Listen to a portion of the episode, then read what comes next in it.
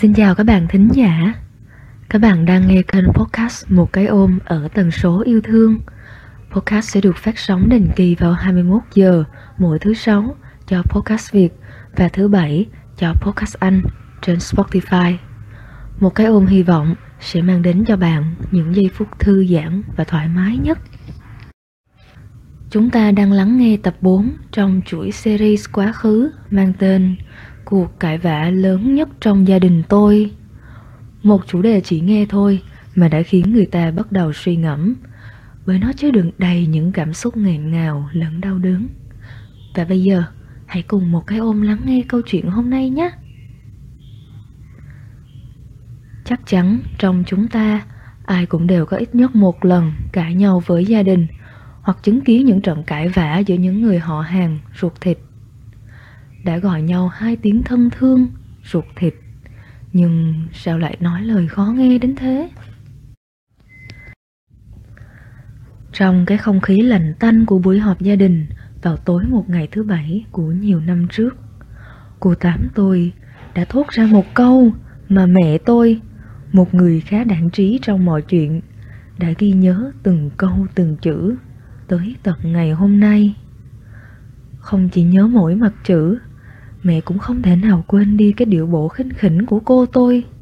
Cái miệng rộng nhích hẳn về một bên, cái giọng cao chót vót nhấn mạnh từng chữ. Giờ ba không có cho gia đình cậu hai ở cái nhà đó nữa Thì cả con, cả cái, cả vợ lẫn chồng coi như vô gia cư Theo trí nhớ của tôi, um, chuyện cũng đã được 10 năm tròn rồi. Ở chỗ tôi, căn nhà sẽ được truyền từ đời này sang đời khác. Thường là giao cho cháu đích tôn trong dòng họ ở và chăm nom thờ cúng tổ tiên, được gọi là nhà từ đường. Dòng họ tổ tiên tôi cũng vậy, có hẳn một căn nhà rộng gần 300 mét vuông để lo việc thờ cúng, dỗ tiệc. Và ba tôi là nhân vật được số phận định sẵn để chịu trách nhiệm cho những công việc đó. Ông nội tôi là cháu đích tôn trong họ và ba là con trai trưởng nên trách nhiệm giữ nhà từ đường được giao lại cho ba quán xuyến. Khi ba còn trẻ, gia đình vẫn là một nơi rất đổi ấm cúng, nơi đầy ắp những tiếng cười và sự bao dung. Nhưng có lẽ ngày ba tôi kết hôn chính là ngày định đoạt cuộc đời ba sau này. Ba sẽ chuyển đến nhà từ đường ở cùng mẹ tôi. Trách nhiệm lớn lao kia được truyền lại cho hai người. Với vai trò của người con dâu trưởng trong gia đình, mẹ là người trực tiếp tiến hành mọi chuyện. Hoa quả dâng lên bàn thờ gia tiên do một tay mẹ tôi lựa, một tay mẹ tôi xếp. Bàn ghế thờ cúng ông bà, một tay mẹ tôi lau, một năm bảy cái đám dỗ, cả lớn, cả nhỏ, cũng đều do mẹ tôi phụ trách nấu nướng. Đôi khi thì có một vài người xung phụ, nhưng họ cũng chỉ phụ sắp xếp thức ăn lên bàn cúng, cho bếp nung vẫn là mẹ tôi đảm. Ngày tôi còn nhỏ, mẹ từng đùa với tôi rằng Mén ơi, mốt con đừng có tỏ ra mình đảm quá nha. Dạ, sao mẹ? Con thấy giống mẹ được mấy bác với mấy bà thương quá trời mà. Thì mẹ dặn mén vậy đó. Mốt mén lớn mén sẽ hiểu. Không phải cứ giỏi, cứ đảm là người ta thương Mà không biết là thương thiệt hay như thế nào. Thôi, mén đi lấy cho mẹ cái tô to mẹ múc canh ăn cơm nè. Dạ, mẹ đợi mén xíu. Mén cho mẹ ăn rồi mén lấy liền. Mẹ xoa đầu tôi rồi lại cười. Không nói gì thêm nữa. Tôi lúc đấy quá nhỏ để hiểu hết lời mẹ nói. Tôi vẫn luôn được dạy là phải cố gắng làm tốt trong mọi việc kia mà Tại sao mẹ lại bảo tôi đừng thể hiện cho người khác biết? Và sau này, Khi tôi đã lớn hơn rất nhiều, Tôi mới nhận ra sự cay đắng của mẹ Qua những lời mẹ nói với tôi ngày hôm đó. Mẹ là người phụ nữ tần tảo. Gia đình tôi không thuộc dạng khá giả gì. Ngày tôi chưa ra đời, Thì cuộc sống lại còn khó khăn hơn gấp vạn lần. Công việc của mẹ làm chủ yếu là vào đêm khuya Hoặc sáng sớm Nhưng kể ra Nếu không phải làm việc vào những lúc ai ai cũng chìm vào giấc ngủ như vậy thì mẹ cũng chẳng còn thời gian nào khác để kiếm cơm. Ban ngày phải lo cơm nước, chợ quán, chăm con chăm cái, rồi quét dọn. Đây là những việc tối thiểu mà một người dâu đảm phải làm được. Mẹ tôi một tay làm những công việc đấy. Còn ba tôi, ba tôi chịu trách nhiệm quét nhà và làm công việc của ba. Ba mẹ tôi buôn bán tự do, hàng quán đều tự tay làm lấy, nên số lượng công việc phải làm là rất nhiều. Họ đều cực khổ cả, chỉ là trong mắt tôi, mẹ tôi cực khổ hơn đôi chút. Vì có những việc bà chẳng bao giờ phụ mẹ. Ví như việc bếp nút thì ba tôi xin thua. Còn con cái thì ba cũng chả chăm bao giờ. Tôi không biết các bạn đã từng nghe qua câu nói này chưa? Giặt bên ngô không bằng bà cô bên chồng. Nghe thì có vẻ như là nói quá. Nhưng con người ta nói được vậy thì cũng là do hiện thực nó như thế. Mẹ tôi vốn là người hiền lành, khoan dung. Mẹ thường chịu đựng những bất công, tủi hổ một mình để giữ được hạnh phúc cho gia đình. Mẹ tôi không muốn có bất kỳ một xích mích nào nổ ra. Nhưng họ thì lại không muốn như vậy. Mẹ tôi ở hiền nhưng không gặp lành. Họ cứ thấy mẹ tôi hiền rồi ức hiếp, nói móc nói xéo đủ đường đủ ngã. Cũng chỉ vì mẹ tôi nghèo. Gia đình là một xã hội thu nhỏ. Đã là xã hội thì sẽ có những mặt không mấy tươi sáng. Dù mẹ có làm lụng vất vả bao nhiêu thì họ cũng tìm ra những sơ hở mà đay nghiến, đem ra mà chì chiết mẹ. Trong mắt họ, mẹ tôi chỉ như một con ở đợ, không hơn, không kém. Việc của họ là sai khiến mẹ, việc của mẹ là làm theo lời họ. Họ cũng chửi mắng cả ba tôi, họ chê gia đình ba tôi nghèo. Họ bảo ba mẹ tôi âm mưu chiếm đoạt cả cái căn nhà từ đường này.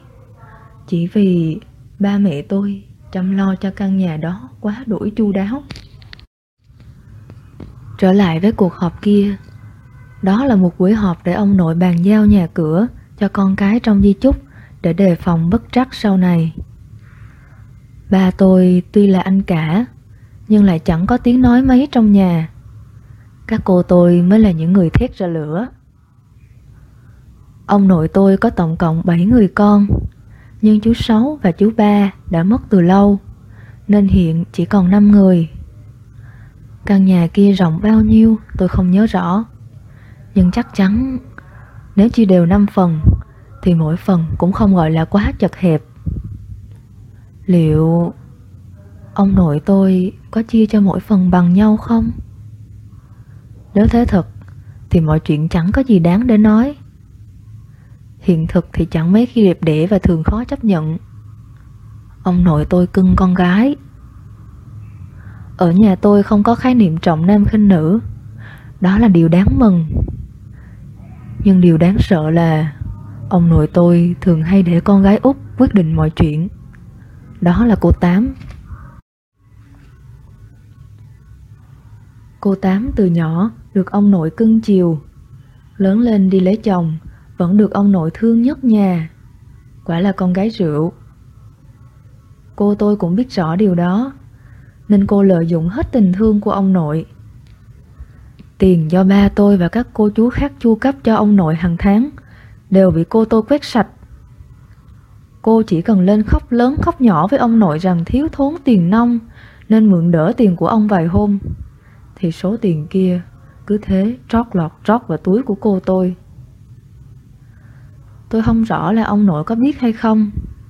Nhưng đều đưa cho cô giải quyết Cái mà cô gọi là công việc. Những người khác biết, Nhưng cũng chẳng phản ứng gay gắt. Dù sao, Đó cũng là em gái họ. Và dù sao, Họ cũng có của hơn gia đình tôi. Họ không có mấy lo toan về gắn nặng cơm áo gạo tiền. Riêng ba mẹ tôi, Mỗi đồng tiền làm ra đều là những đêm thức đến khi ngoài đường chẳng còn một bóng người nào. Những buổi khuya gió lạnh thấu người. Ba mẹ tôi dậy khi gà còn chưa kịp gáy. Họ trân trọng từng đồng từng cắt họ làm ra Nên khi biết mọi sự nỗ lực của họ Đều dồn vào một người không làm mà đòi có ăn như cô tôi Cơn tức chẳng nghẹn cổ họng Không thể nói thêm được điều gì Vậy mà buổi họp hôm đó cái câu khiến mẹ tôi thắt ruột thắt gan kia lại được thốt ra. Mẹ tôi, ba tôi, cả anh chị và tôi nữa Đều chưa từng muốn ở cái căn nhà đấy. Ắt cũng vì hai từ Nghĩa vụ và trách nhiệm Mà ba mẹ tôi phải cắn răng chịu đựng đủ mọi sự dày xéo suốt nhiều năm qua. Phần đất bên trái nhà, mấy chục mét vuông, chia đôi, em một mảnh, chị Tư một mảnh. Cô Tám bắt đầu phân chia. Đó là phần đất ông nội tôi chỉ dùng để trồng cây. Tôi chả bao giờ dám ra đó Vì cây cối um tùm Khiến tôi thấy sợ. Nhưng hẳn là Phần đất ấy có giá trị lắm. Cô tôi mới lấy. Cô Tư tôi bắt đầu hùa theo.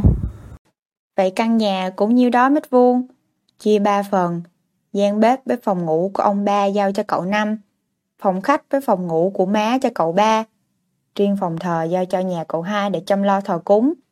Thế là vừa đẹp. Chị còn lo cái nhà dưới đó nữa. Không có lo nổi trên này đâu. Giao cho chú Năm đi. Dù sao nó cũng ở đây Gần ba Tiện bề cúng kiến hơn. Giải thích thêm một tí. Chú Năm cất một căn nhà ở phần đất phía sau lưng nhà nội. Nên hàng ngày Việc lo cơm nước tắm rửa cho ông nội Thường là do gia đình chú Năm đảm nhiệm. Còn về các đám dỗ Thím Năm tôi là người khá đoản trong việc bếp núc. Nên Dượng Tư Tức là chồng cô Tư Và mẹ tôi Hay nấu đồ đem về để bày lên bàn thờ. Tắm rửa cho ông thì có con trai của chú Năm tôi lo. Chia nhà là chia cho anh hai, chứ không có chia cho chị đâu mà tới lượt chị lên tiếng.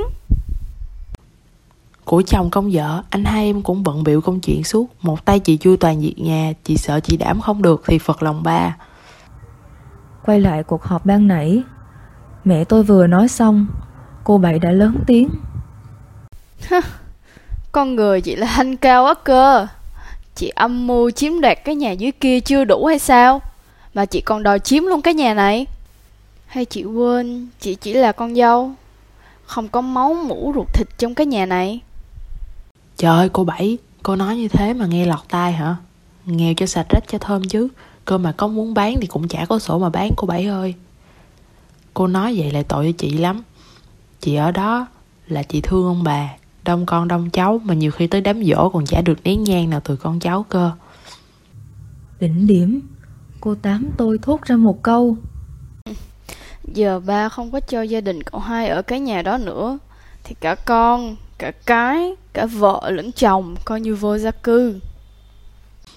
Nè cô Út Chị nói nào hai chứ nhà thì mừng ăn dăm ba năm thì cất được. Chứ chị ham hối chi mà bán căn nhà thờ cúng Có vậy sao đặng? Mà nói người cũng nhìn lại Ăn không ngồi rồi thì cũng không tốt đẹp hơn là bao đâu. Thôi ba Con xin phép về trước. Ba lại bàn với cô chú với chồng con. Sau đó Mẹ tôi bỏ về Ba tôi đóng vai pho tượng suốt buổi. Bấy giờ cũng đã chịu di chuyển theo chân mẹ Để đưa mẹ về. Ba tôi là một người đàn ông nhu nhược. Tôi không muốn thừa nhận điều này, Nhưng cũng buộc phải thừa nhận. Vì ba chẳng thể bảo vệ danh dự của chính mình, Cũng như danh dự của mẹ tôi. Mẹ tuy miệng nói thế nhưng chẳng biết mẹ đã khóc bao nhiêu lần suốt suốt quãng thời gian sau đó. Nhưng mẹ cũng đã làm được điều mà mẹ nói. Trong năm đó, Mẹ đã gom hết tất cả những gì mẹ có. Mẹ đi vay mượn đủ nơi để mua đất, Để cất nhà. Số nợ lên đến tiền trăm triệu. Nhưng thành quả là một ngôi nhà hai tầng khang trang. Mảnh đất mẹ tôi mua chiều rộng không lớn lắm, Chiều dài thì khá ổn. Nên phải lên cả lầu mới có đủ phòng cho cả nhà tôi ở. Mẹ tôi hay đùa rằng, Tôi cảm thấy mẹ tôi như một siêu anh hùng. Chẳng ai quyết định cất nhà chỉ trong một cái nháy mắt như thế cả.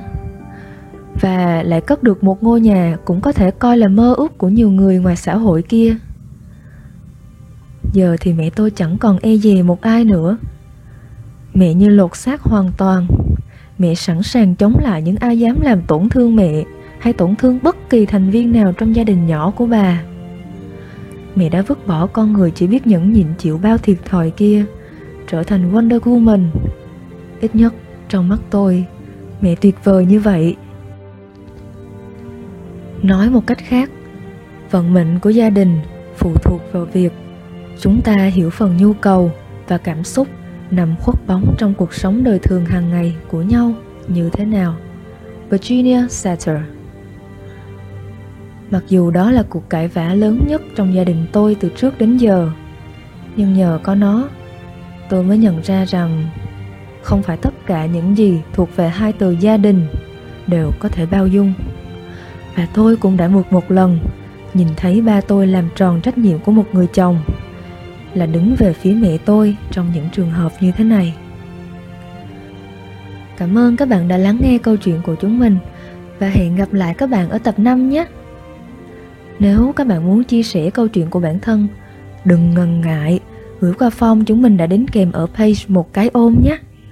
Và nếu muốn chúng mình ra thêm nhiều sản phẩm hấp dẫn hơn, hay muốn cập nhật và nghe thêm những câu chuyện mới, hãy follow, subscribe trang facebook một cái ôm và để nghe full, có thể lên spotify, instagram.